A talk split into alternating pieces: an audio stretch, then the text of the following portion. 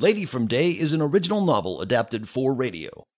Lady from Day is written and produced by April Smith. Previously on Lady from Day, Leah gets to work and meets the two kitchen staff, Taylor and Imta. Imta seems to be a tattletale, and Taylor and she don't get along. Book 2 Something Wicked This Way Comes. Chapter 15 Separation Anxiety.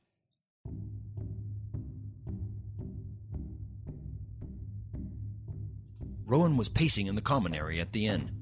Leah hadn't arrived yet. It was a day, and he still hadn't seen her or heard her come in. After he left here to collect his thoughts and such, he went back into the inn. He noticed Siegfried in a corner, a pint of something in his hand. Let him rot there. Maybe I'll teach him a lesson. Yeah.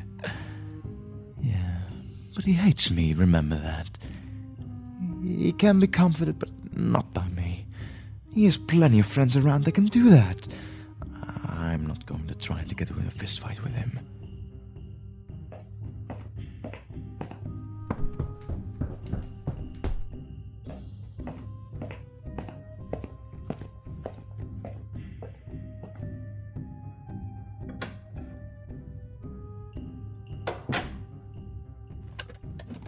Rowan was doing his best to control himself in his room, wondering what could have happened to this woman that had popped into his life. His mind jumbled back and forth from good to bad scenarios. He couldn't help thinking that since Moira Wynn was so close to the Gorlock Keep that. No. Whenever he reached that conclusion, he always made his mind to think something else. But what if she was captured? There wouldn't be any way of getting her back. They keep things locked tight. Unless you were to be a kitchen servant. Rowan thought to himself, recalling the conversation with the innkeeper that they had had earlier that day. He couldn't go alone looking for her. Leah, he knew from the past two days' experience, was not one to be trifled with. She was a stubborn woman and wouldn't let herself be commanded unless she was there against her will. I'm sick and tired of this. I will take it no more.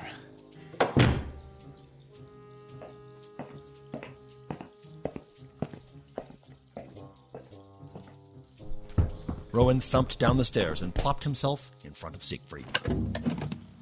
Come on, man. Leah's gone missing, and I need your help to find her. I didn't come all this way to be put off by a royal such as yourself. Go home. Siegfried took a sip from his drink. He put the mug on the table, and his eyes started to tear. Rowan couldn't tell if it was from emotion or just drinking. Siegfried, get a hold of yourself. I know you aren't thinking clearly now, but you have to help me. You didn't kill her like I did. I loved her, you bastard. Sig threw a punch at Rowan, ah! who was prepared for it. Rowan just dodged and threw one back, knocking Sig unconscious. Siegfried just lay on the floor. Rowan sighed and stooped down and called for the innkeeper to help him. They both carried Sig up to his room at the inn, which was shared by six other men. The room's floor had eight sleeping pallets and a couple of chairs. There was a bowl of water in a corner and several bedpans near the pallets. There were only two men in the room currently, heartily chatting amongst themselves on pallets when Rowan and the innkeeper entered, carrying Sig like a hammock. They put down Siegfried on a nearby pallet and left Rowan in the room. The men stopped talking and stared. Yes. Siegfried is tired, that's all. It's been a long day. I doubt he'll even remember falling asleep. Just, um, keep an eye on him, okay? I'll come around in the morning to see how he's doing. Just don't let him out of the room, okay? Hmm, I think I know who you two are. You are Eris and Reynold, right? Leah told me about how you two were critical in rescuing her and Sig from the box of Sandring. That was quite an honorable deed.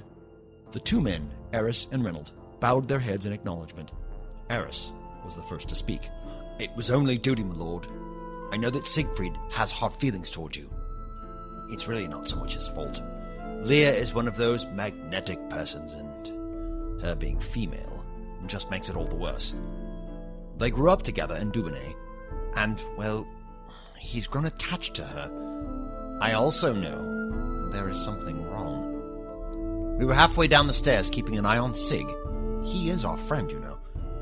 And, well, we overheard you talking about Leah. It's not right that she should be held anywhere against her will. And we want to help. She's our commanding officer and friend.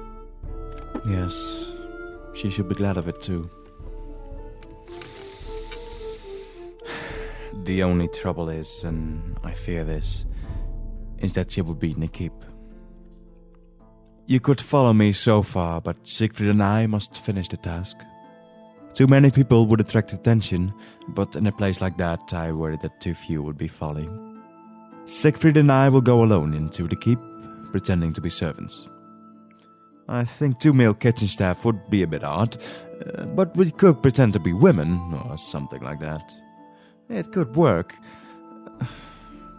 It has to. I tried not to think about her being taken to the keep, but it seems only logical anywhere else and she would have been back by now. We all know that she can hold her own.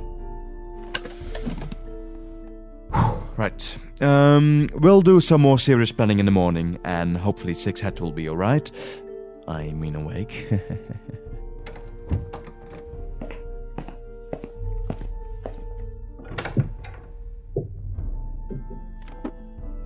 As Rowan lay in bed, he recollected the day. It had all gone by so fast. Not what he was used to at all.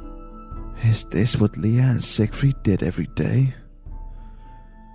How on earth could they keep their sanity in such a fast moving environment?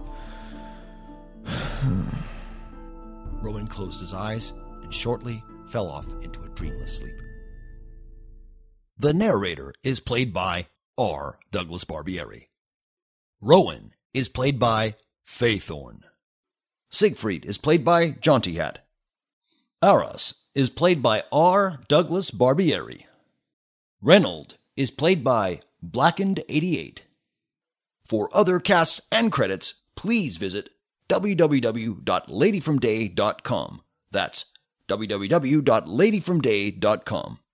Join us next time for the continuing story of Lady from Day.